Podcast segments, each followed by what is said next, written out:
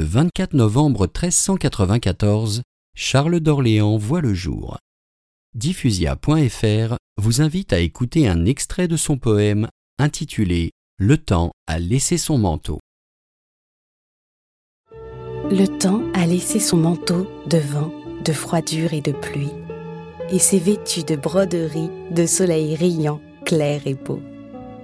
Il n'y a bête ni oiseau quand son jargon ne chante ou crie. Le temps a laissé son manteau de vent, de froidure et de pluie. Rivière.